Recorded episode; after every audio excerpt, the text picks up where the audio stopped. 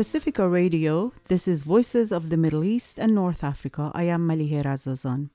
Last August, President Biden signed the PACT Act, expanding benefits and health care to U.S. veterans who were exposed to toxins after sleeping and working in proximity to burn pits on military bases.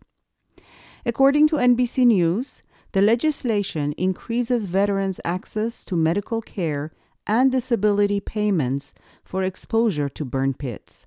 It also requires the Department of Veterans Affairs to presume some respiratory illnesses and cancers were related to the exposure, meaning veterans do not have to prove they got sick because of the burn pits in order to receive compensation for their illness. But what about Iraqis who were also exposed to burn pits?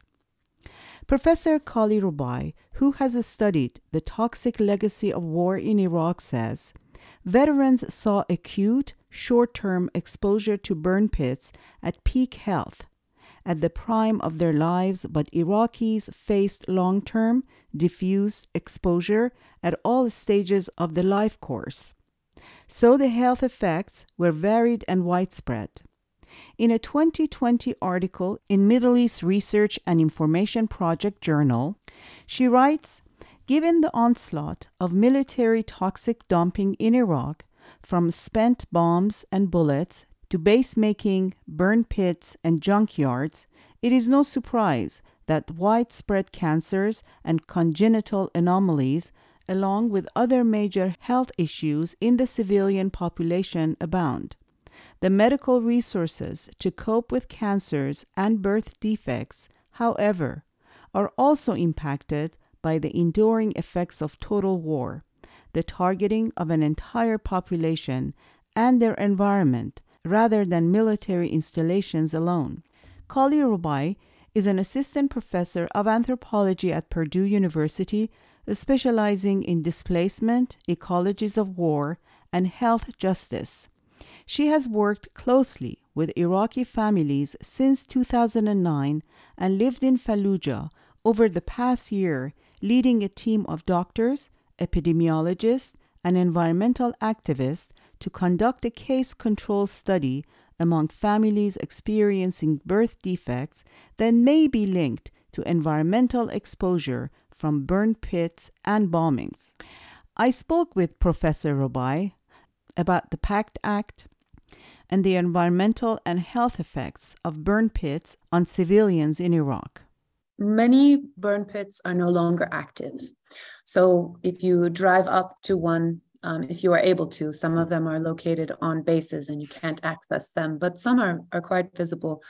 They've been covered over with dirt and nothing grows there. There isn't a lot of activity on a former burn pit.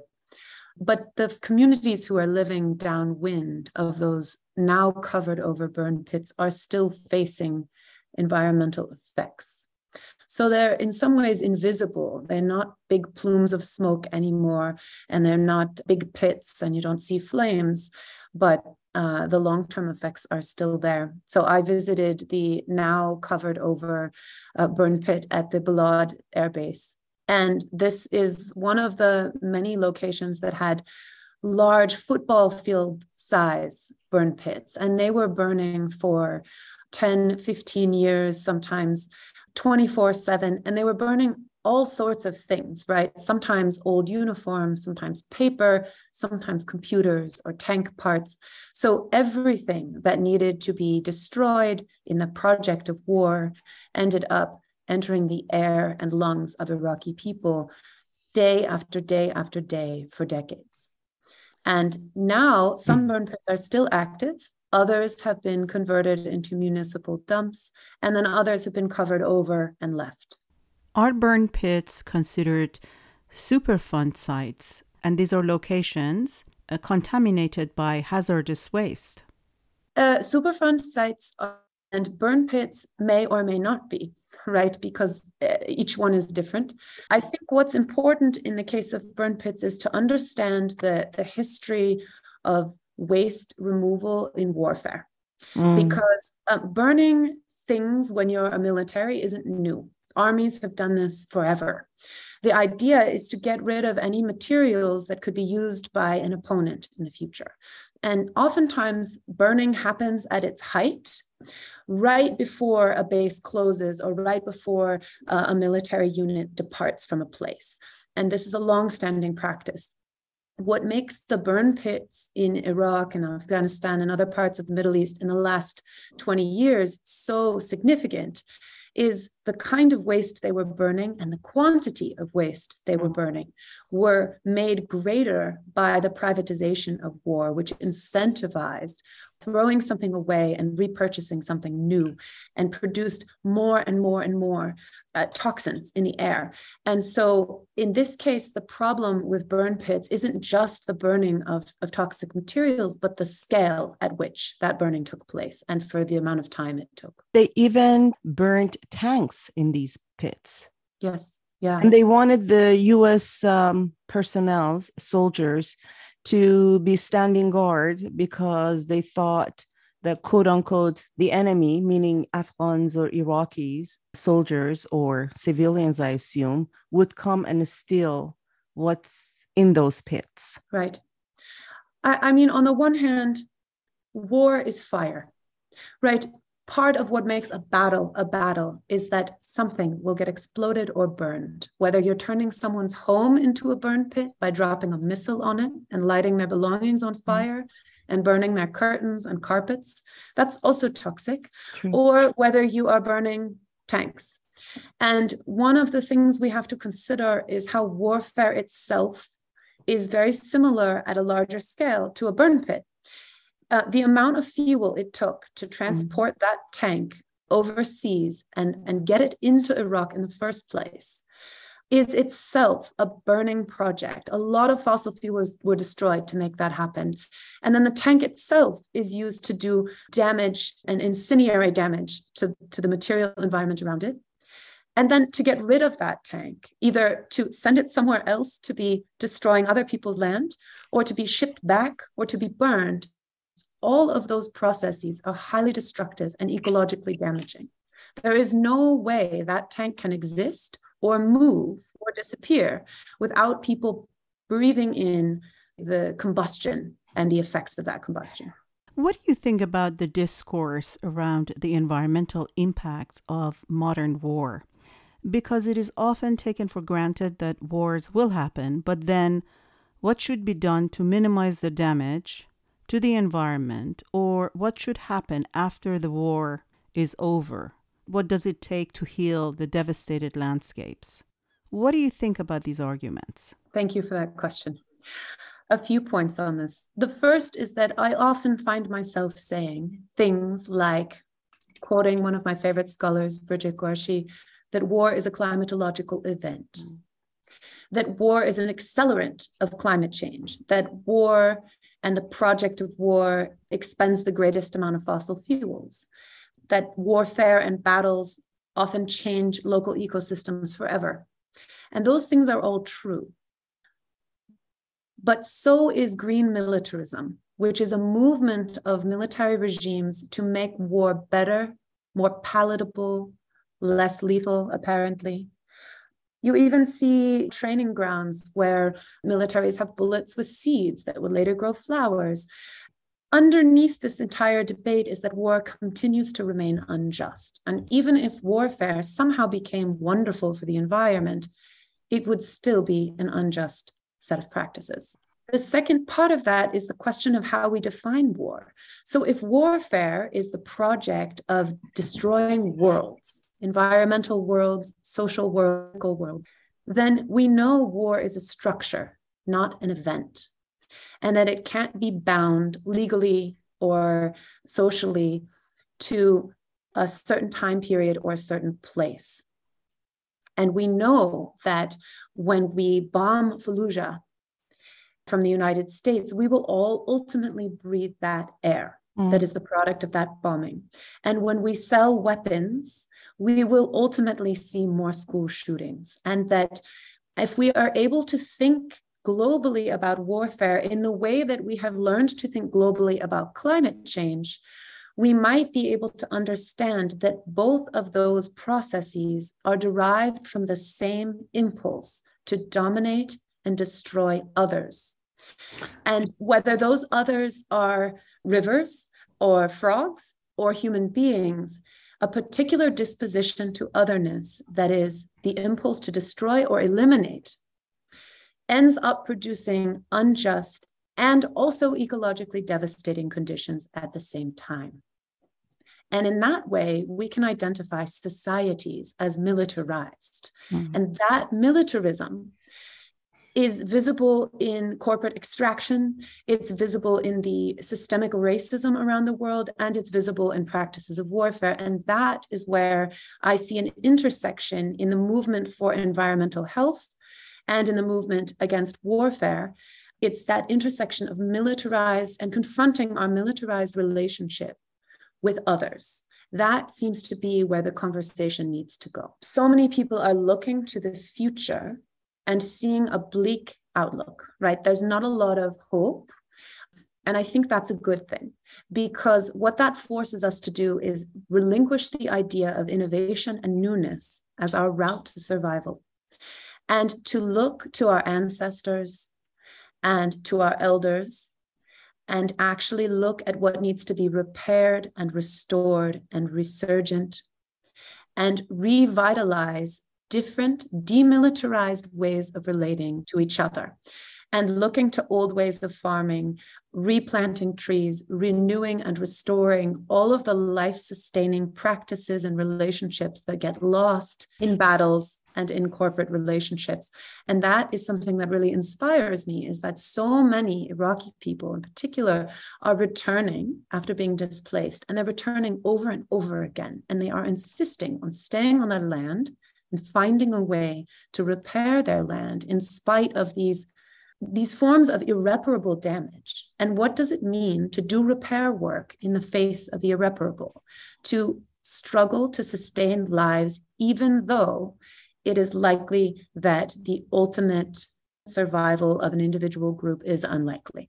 How many burn pits are in Iraq or were? It's funny because I've been looking on the internet for this answer because what defines a burn pit is so complex and abstract, right? So, what do we mean? Do we mean a fire that lasted for a day or an official pit that was dug for big fires? Or um, areas um, that the United States designated to get rid of its waste? In that sense, since 2003, it looks like there were over 250, but it's unclear whether that count is accurate. A lot of that information is based on veteran reporting there were probably more. And, you know, I was just talking to a colleague about this. If you're moving a front line, an offensive line forward, you're likely to burn everything for a day or two before you move as a military unit. That's different than a military base that is permanent and has a location for all of its waste to be burned. But that doesn't mean that that temporary fire isn't also a burn pit. So there are many. I can't give an to me, the question is how long did each one last? Because again, the scale and the duration and intensity of these fires is what's variable in impacting people's health. And how far these toxic fumes traveled? As how long they lingered happened. in the air. That's right. And we know that deforestation happens. We are seeing more and more dust storms that last for longer, more frequent, and of course, that dust is traveling further and hanging in the air for longer. So everything that is sitting on the soil or emitted into smoke is entering people's lungs at a higher rate the fewer trees we have on the ground. We'll talk about um, sandstorms later in the show, but according to the Pentagon, as of March, all of the burn pits are in the Middle East.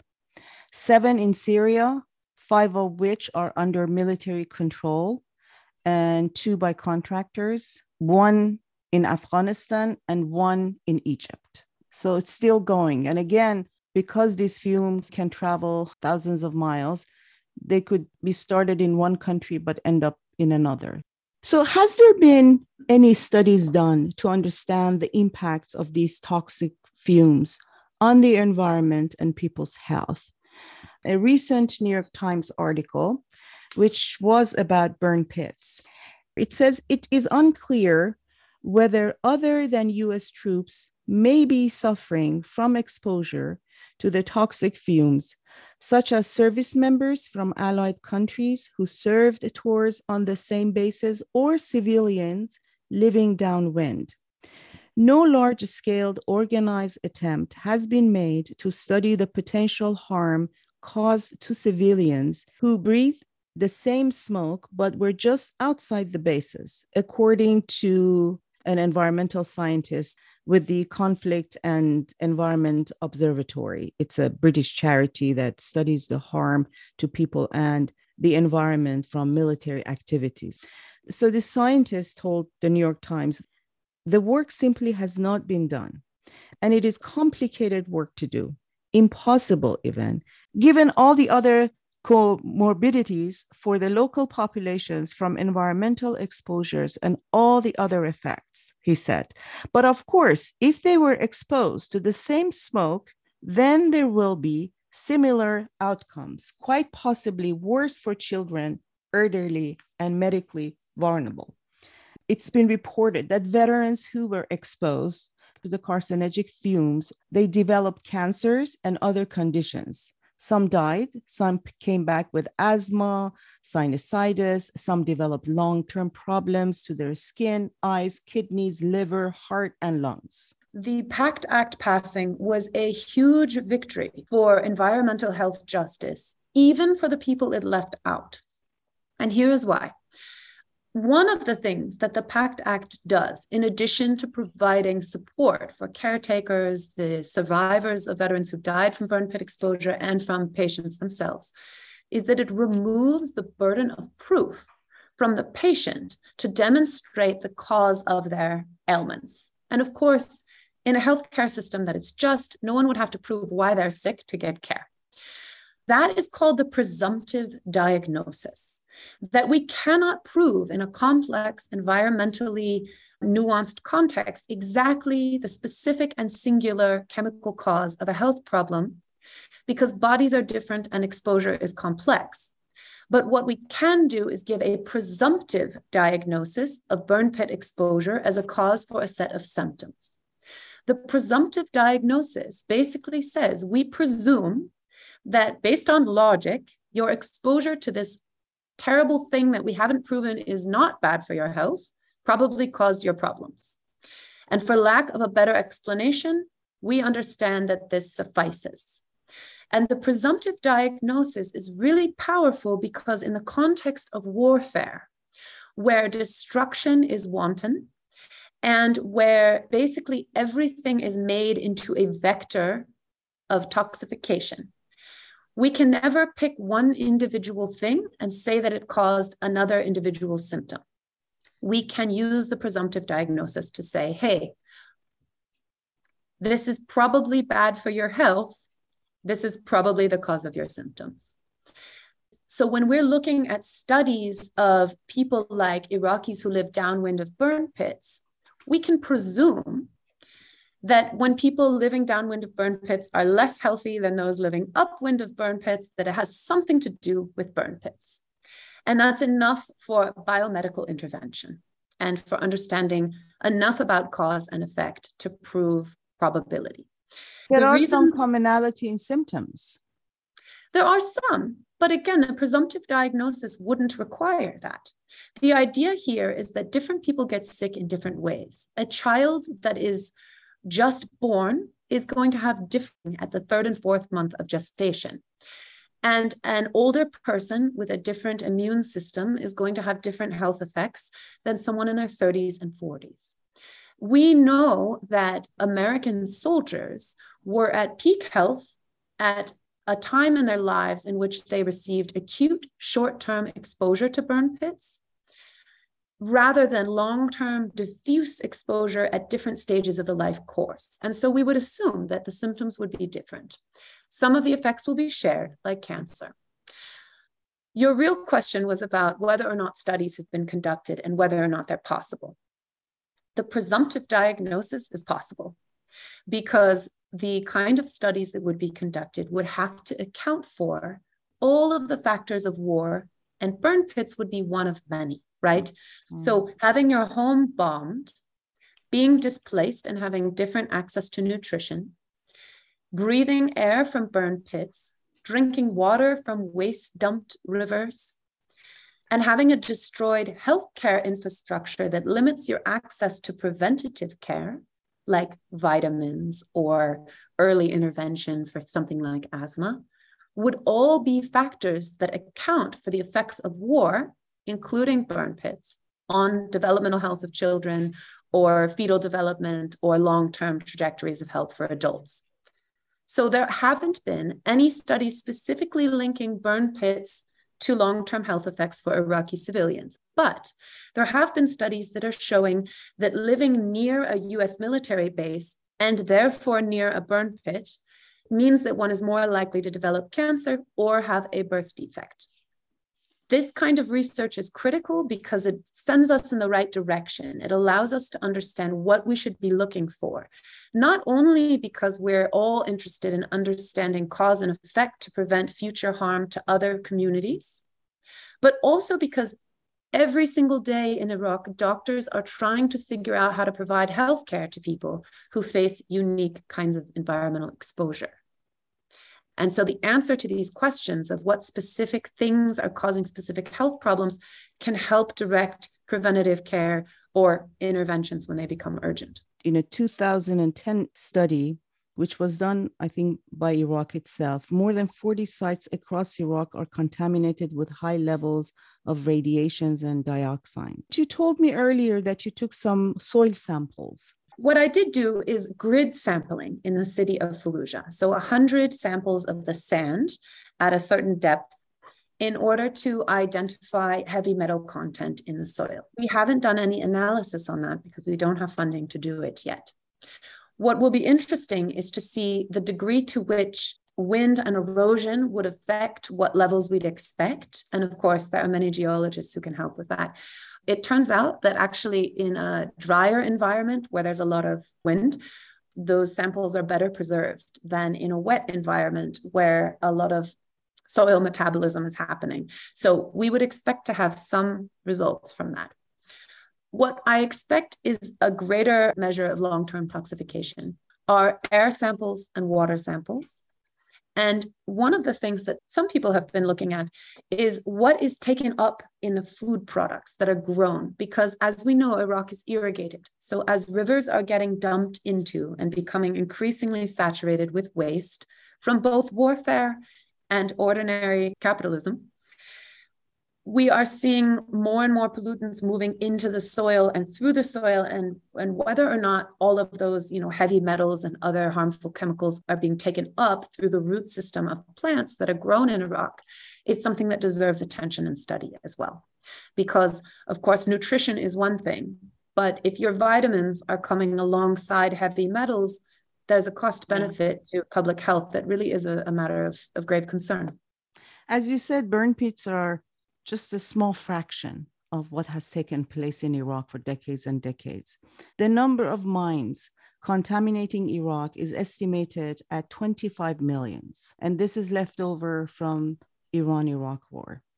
The shells, ammunitions, and cluster bombs left behind after the war were counted in millions. In particular, this is the UN report. Radioactive materials from depleted uranium left by ammunitions have contaminated soil and water, causing an exponential growth in birth defects. You and a team of doctors, epidemiologists, and environmental activists have been conducting a case control study on the incidence of birth defects and the health effects of long term environmental exposure from burn pits and bombings. Tell us about your study and what you have found. What I will say is my experience has been that doing research in Iraq or doing justice organizing in Iraq requires many decades. It requires a level of commitment that extends across a lifetime. And that isn't just because of the ethics of building community, that's also true. It's also because the extent of violation is so granular. It can be broken down even to the molecular level or built up even to the global scale that it takes decades to really understand what's at stake and to really understand the intricacies of damage and harm, and also the complexity of resistance and resurgence and survival, and the very clever ways that people are making life happen anyway. So, I spent a long time moving back and forth with internally displaced communities at a time when warfare or battles were working like the weather they would come and go and really shape the way that people were able to farm. So sometimes it was safe to be with your trees and to harvest them or fertilize them or irrigate them, fix the irrigation. And other times, farmers would have to leave. And they ended up having to come and go, and displacement became a huge factor in the ecological survival of farming. And then, of course, over time, people started to come back to Fallujah, to the villages around Fallujah, and they started repairing the land. And they were repairing the land with increasingly toxic materials. Now, of course, these are people who have been there since throughout the Iran Iraq War, before the 90s. They survived sanctions and austerity. They have dug up mines that were left over from various wars that had happened. And now they were coming back to completely transformed economic policies that were introduced by the United States and then developed sort of a cascade of private interest that have shaped, completely shaped their economy in a new way. They were also returning to a devastated infrastructure that remains in disrepair. So, having to carry jugs of fuel because they had to pour it into the generator fix the generator because there wasn't an electric grid that could hold more than two hours a day of capacity for them. Having to rebuild water irrigation, sometimes for many miles, to try and get water back to their fields. And many, many families were rebuilding houses that had been destroyed not once, not twice, but three or four different times first by battles with the United States, then by bombings from their own government, and having to clean, carry waste out, and rebuild bombed homes or homes that had missiles in them, handle that heavy metal. Sometimes people were handling body parts from people whose bodies had been destroyed. There was a huge graveyard in Fallujah with many, many, many unmarked graves from 2004. People were reclaiming bodies, people were reclaiming family members. And this huge, massive project of repair was constantly disrupted by ISIS, by corruption. And so, in that process, people are contending with environmental contamination as one factor of all of these other infrastructural factors that are shaping their capacity to survive and for their trees to survive and for their babies to survive. And these families had been doing this for quite a while. I started working with them closer to 2014 in person in Iraq. By 2004, the hospital in Fallujah had already started noticing that more and more women were giving birth to children who had disfigured faces, multiple limbs, no head or brain, organs born outside of the body, one eye in the middle, all different kinds, a wide array of birth defects. And they started cataloging this because it became so clear that something was wrong in Fallujah. And there are other parts of Iraq who was one of the first to champion a public outcry and that brought some attention and some research. But what it didn't do was help stop the incidence of birth defects. And it is clear that there is not one cause. This is multifactorial. There are lots of reasons why a mother may have a baby with a birth defect. Some congenital anomalies are genetic, some congenital anomalies are dietary. But the sheer volume and the sheer diversity of these congenital anomalies or birth defects, as they're known colloquially, were linked with war because of the timing and their diversity. And so they started to catalog things, they started to do some research. But families also started to contend with this in different ways. So, a lot of the families that I have lived and work with, when someone has a new baby, one of the first questions you ask is it a boy or a girl? And another question you ask is, is it healthy? And became so prevalent, the problem of birth defects became so prevalent that oftentimes the answer I got when I would ask this question myself is from what we can tell so far, yes. Because when a child is born healthy, that doesn't stop the fear that there is something internal that isn't been detected yet. Of course, now I'm conducting a case control study with a team of researchers. I'm an anthropologist, there's an epidemiologist, there is an environmental doctor, and then, of course, the hospital staff and parents who are participating in this study to try and understand whether there's a relationship between where people lived and the incidence of birth defects. And in the course of this study, I've been doing interviews with families who have been facing multiple congenital anomalies. I think the most contemporary that I heard was really tragic. I, I, interviewed a woman who, at the time, was about five months pregnant. And so she is due about now. Maybe she's already delivered. And, you know, I'm talking to this woman who's pregnant. She's young, she's healthy. She has a healthy daughter who's about four, running in and out. And yet she looks distraught. And I'm asking her about her, her history of giving birth and her health and her exposure. And the whole time we're talking, everybody knows, we all know that the child in her body has no brain and no head. Because a month before, she went to get a sonogram and, and have a normal checkup. And the doctor said, I'm sorry, your baby is not going to live. And you are going to be delivering a child who may survive labor, may few minutes. And she knows this. And now she's living her daily life.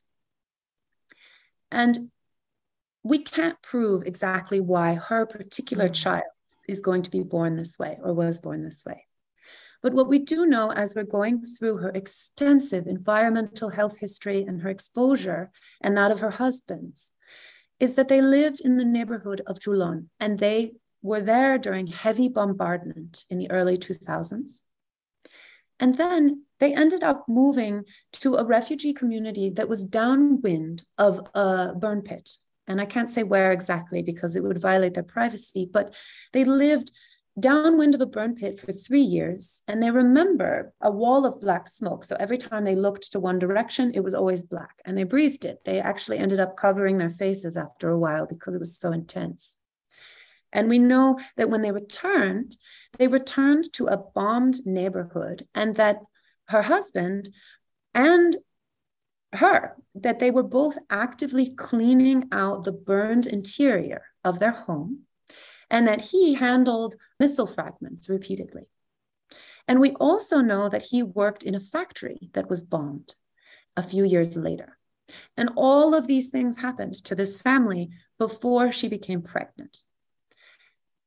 This is just one of many stories in which the constant and perpetual bombardment to the body from various types of military violence have infiltrated her system and that of her husband's, and therefore had an intergenerational impact because her daughter is going to watch a younger sibling die and she is likely to have another child who also is born with a birth defect. So she is facing intergenerational violence, and her body is carrying the imperial burden through gestation. Kali Rubaii is an assistant professor of anthropology at Purdue University, specializing in displacement, ecologies of war, and health justice. She lived in Fallujah over the past year, leading a team of doctors, epidemiologists, and environmental activists to conduct a case control study among families experiencing birth defects that may be linked to environmental exposure from burn pits and bombings. We'll talk more after a short break. From Pacifica Radio, this is Voices of the Middle East and North Africa.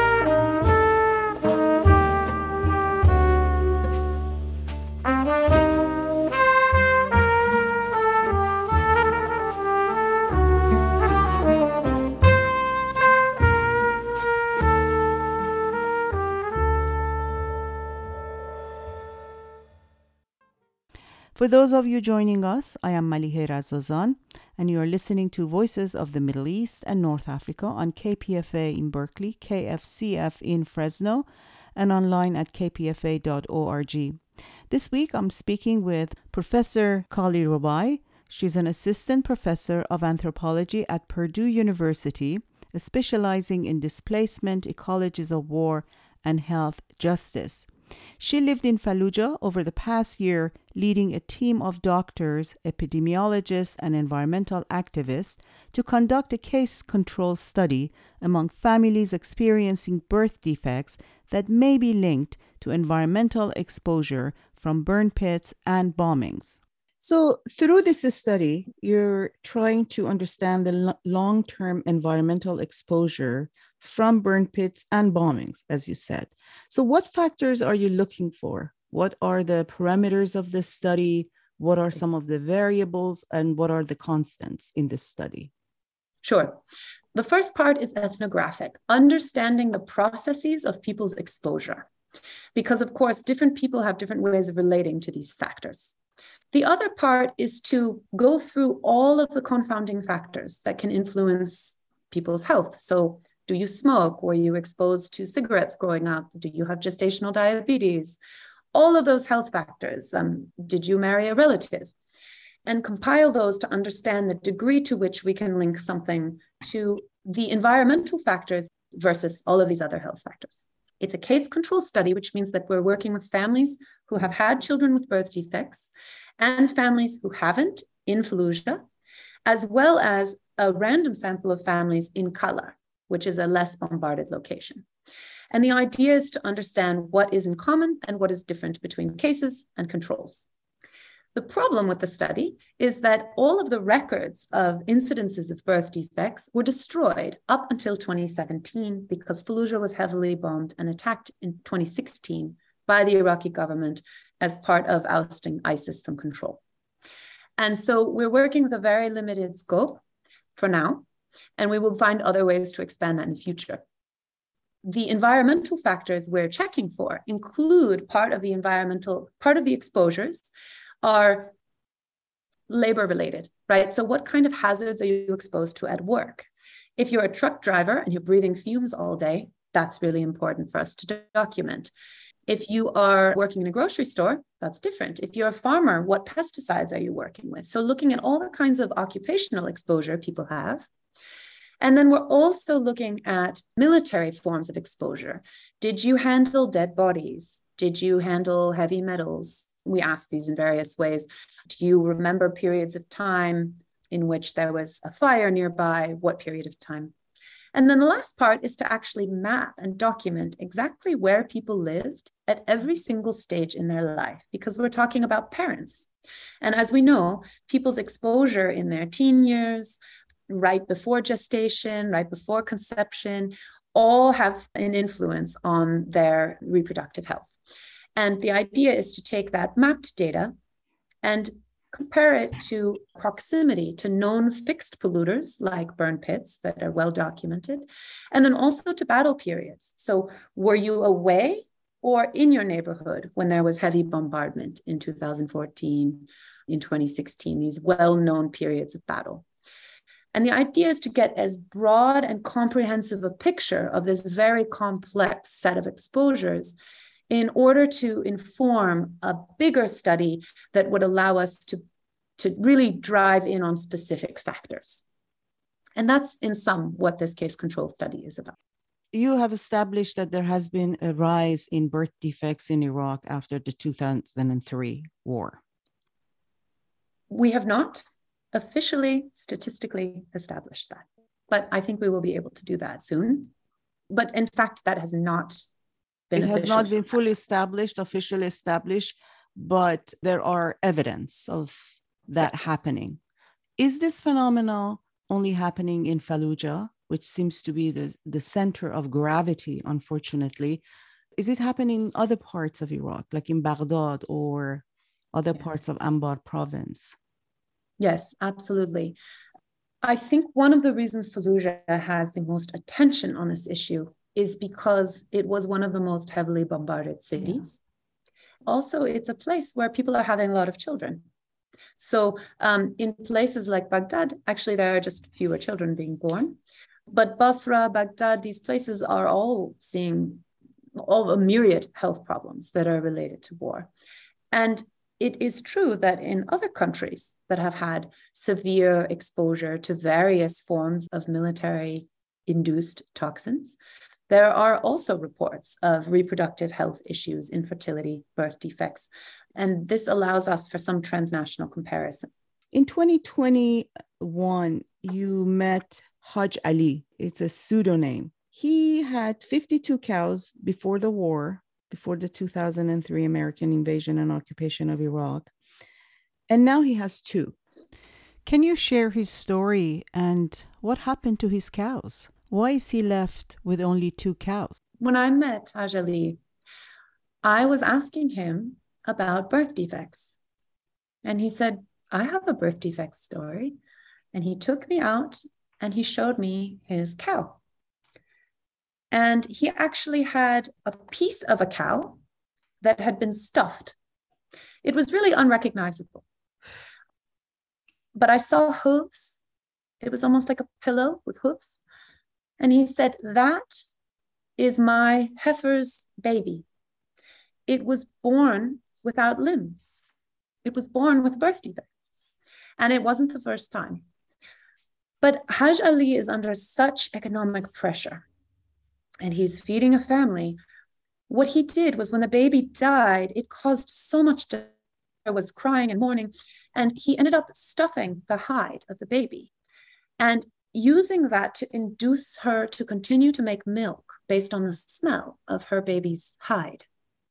Because he didn't want to breed her again, because clearly she's having reproductive health problems.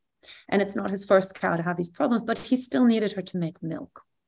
And so this was this really tragic story about a birth defect, a, a not human birth defect, in which the economic effects are just as devastating as the social effects. Haj Ali is not only dispossessed by a chemical regime that has destroyed his capacity and his land's capacity to carry life, he was also displaced several times. And between the burn pit that he observed making all different kinds of colored smoke and different kinds of weather above his trees that eventually died, he was also displaced and wasn't able to fertilize and irrigate the trees for several years. So when he came back, the entire microbial wealth of the soil had evaporated, and he had to start building soil from scratch. At the same time, he noticed that when he bought new chickens, you know, he'd buy chicks or chickens and then they would lay eggs, that the second generation of chickens were born weird. He would describe them as walking with a wobble. They were they had neurological problems and they had trouble growing feathers. Haj Ali is just as scientific as any other farmer. He said, you know, I kind of did like a test. I would buy a new batch of chickens from a completely different place. And then I'd bring them to my land and they'd get sick. And I realized that I'm feeding them food from land that is then making them sick. And so he started his solution has been now he has to import grain also. So he's importing chickens, he's importing grain because the land itself can't sustain life in the way that it would have. And he attributes this to living downwind from the Balad air base in Yathrib because he watched his plants and his animals become sicker and sicker and sicker over the course of US occupation. And then the final straw was his displacement and return, which really severed his microbial relationship with the land that he had been cultivated since he was a child. And of course, Haj Ali is just one person. And he has all of these children and grandchildren now. And he is trying to sustain a community, an ecological community and a human community amidst the long term impact of a burn pit that isn't there anymore. It's been buried, but its impact and its, its ghostliness is still living. You alluded to sandstorms. Kali, climate change and environmental degradation has led to more intense and frequent sandstorms in Iraq. Sand and dust storms usually occur when strong winds lift large amounts of sand and dust from bare, dry soils into the atmosphere. In May, more than 4,000 Iraqis ended up in hospital with respiratory problems. But soil in Iraq is also contaminated with toxins, including depleted uranium. So in Iraq, people could be inhaling toxic particulates during these sandstorms. Yeah. So I think one of the core concepts that I'm working with in my own research is this idea of counter resurgency. That war and counterinsurgency limit the capacity uh, to resist or, or to fight. But counter resurgency is the practices that limit or undermine a people's capacity to recover from the shock of war. So, environmentally, an individual military battle isn't necessarily uh, irreparable, right? Trees grow back, microbes come back. Uh, the environment has this really powerful way of resurging after violence. I think looking at like the aftermath of Chernobyl is a good example, right? Uh, in the aftermath of Chernobyl, humans left and wolves came back and ecologies resurged. And so um, environments have this incredible capacity to recover if we leave them alone. But what happened in Iraq after US invasion in 2003 that I think was more devastating than even previous iterations of violence that are part of this longer uh, violent relationship um, that Iraq has experienced with, with US involvement decade after decade and then of course neighboring countries as well is that there have been measures put in place that are counter resurgent they limit the capacity to recover and those include limiting uh, farmers' ability to buy a diversity of seeds or to have food sovereignty, um, limiting the capacity of the government to regulate environmental devastation. And one of those factors that is counter resurgent is climate change itself. So it's one thing to leave burn pits and bombs and you know the detritus of war on the ground it's another thing for all of us to be consuming fossil fuels at a rate that increase the dust storms that then pick up all of the heavy metals and other toxins on that ground and then send it directly into people's lungs. And it is absolutely true. When I was in Iraq this last year, there were more dust storms than I'd ever seen before. And I was coughing all the time, and I had breaks, and I wasn't a developing child or an elderly person. And it's not just the acute particulate matter that's sending people into hospitals with breathing problems. It's the long term effect of breathing in. What are people breathing in? They're breathing in the past of war. And their bodies are having to bear this perpetual inundation, even when battles have stopped. And dust storms are one of many environmental factors that are making that exponential, especially for this next generation of Iraqis who are developing, right? These are these are children who are developing under toxified conditions. UNICEF has been really concerned with dust storms and is starting to fund more studies on this to better understand what can be done um, because anyone who's who's lived through these knows that it doesn't matter how well you seal your windows or purify your air that dust is getting in right it's very fine dust how significant are grassroots social and environmental justice movements and organizations in iraq in Fallujah, that's very limited. There are environmental activists, sometimes who do work in social justice contexts like promoting democracy or women's rights. They're including the environment in those campaigns. And more rooted in the South, but of course all over Iraq, is the, the effort to protect the rivers. Of course, the Tigris and Euphrates are the, are the heart of, of Iraq. And there are concerted and organized efforts to protect the rivers and to restore the marshes to their to their health, to their original health. And I think that these campaigns are of course, limited by the kind of limitations we all face when we struggle for environmental justice anywhere. Um, there is a lot of private interest in preventing these campaigns. Mm. I also know there are a lot of less organized, right, less uh, visible campaigns by individual communities who live um, in at the foot of big factories, for example, in Bazian Valley in, in northern Iraq, who are fighting uh, from a grassroots level for basic environmental mitigation um, or at least financial compensation for the damage to their land and to their bodies. And these are what I would describe as disorganized in the sense that they are not part of a national campaign. And yet, these efforts are happening everywhere. And um, as invisible as they are, they're really powerful in, in keeping things from getting worse than they already are. Uh, Omar Dewachi and other scholars have been calling for repair of Iraq's healthcare system. Mm. And I think that that campaign is really critical because what makes something like a birth defect lethal in many cases is not the congenital anomaly itself, but the inability to actually get the healthcare one needs to survive it.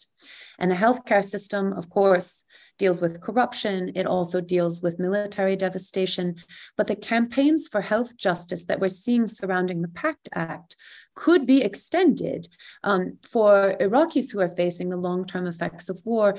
And supporting the healthcare infrastructure is the best way to make that happen. Kali, you are co founder and director of the Islah Reparations Project. A small community of Americans and Europeans paying reparations to people occupied directly or indirectly by their militaries. You've said, in the case of Iraq, that it's time to talk about reparation. How does that exactly work? Uh, I, I'm, I'm incredibly wary. Large scale foreign intervention no matter what it is. And I, I what I wouldn't want to see is big NGOs coming in and you know quote unquote fixing the land, fixing the environment in the image of an imperial aesthetic. Uh, which has happened and, and does happen. What reparations is, is a grassroots, a people led, right, an Iraqi led effort, and the acknowledgement of harm and the redistribution of resources to support Iraqi led campaigns, grassroots campaigns. And, and, and it seems very clear to me that you know, we've just listed only the environmental impacts of military violence. And the kind of repair efforts that people are doing deserve political and financial backing from people around the world. And that to me is what reparations means is, is an acknowledgement of uh, an acknowledgement of harm and a redistribution of resources to actually support the capacity of people to repair from the kind of violations that they have faced for decades. Look the army corps of engineers in the name of green militarism has done a lot of damage. The, the way that making war better for the environment happens is oftentimes when like military regimes or NGOs that are partnered with those regimes come in and change a people and their landscape. I mean, this has happened many times in history. So what I want to be clear on is that uh, redistributing resources, right, paying reparations to Iraqi people by the US government, by US citizens, by anyone, is not the same as coming in and taking over a project to change the landscape. We've already done enough of that. And so we have to be very careful of the way that environmental restoration can be superseded and hijacked by a military agenda. That's the kind of green greening of militarism we have to be careful of. So, what I think we're looking for here, or what I would like to see, is for um, US veterans who have just won this incredible health justice battle for the PACT Act, extending reparative care to Iraqis who face the same exposure. I would like to see on the 20th anniversary of the US invasion of Iraq a concerted effort by both civilians and the government to send a whole bunch of resources back to Iraqi people after they have been plundered for generations. What I don't want to see is a militarized effort to come in and fix the landscape in the image of, a, of an imperial aesthetic.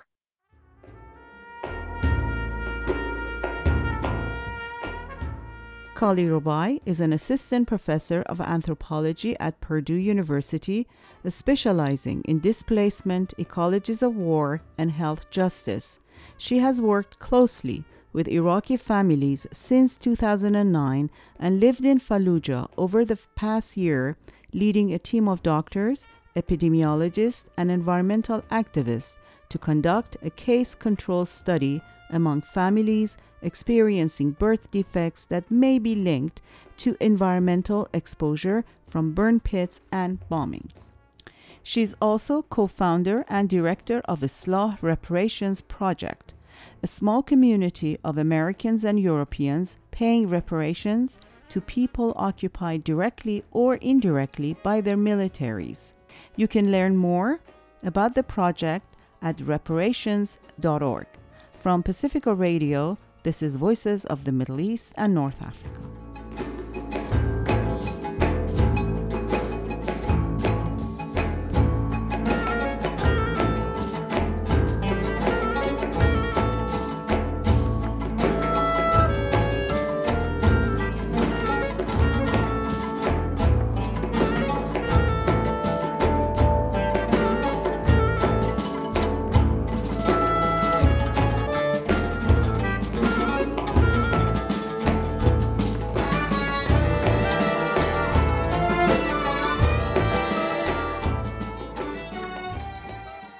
And that's it for us this week. Voices of the Middle East and North Africa is produced at KPFA Studios in Berkeley. You can find us on Twitter at VOMENA underscore radio or listen to our past shows on iTunes or SoundCloud at Voices of the Middle East and North Africa. You can also reach us by email at vomenaradio at gmail.com. Please join us next week for another edition of Voices of the Middle East and North Africa, and thank you for listening.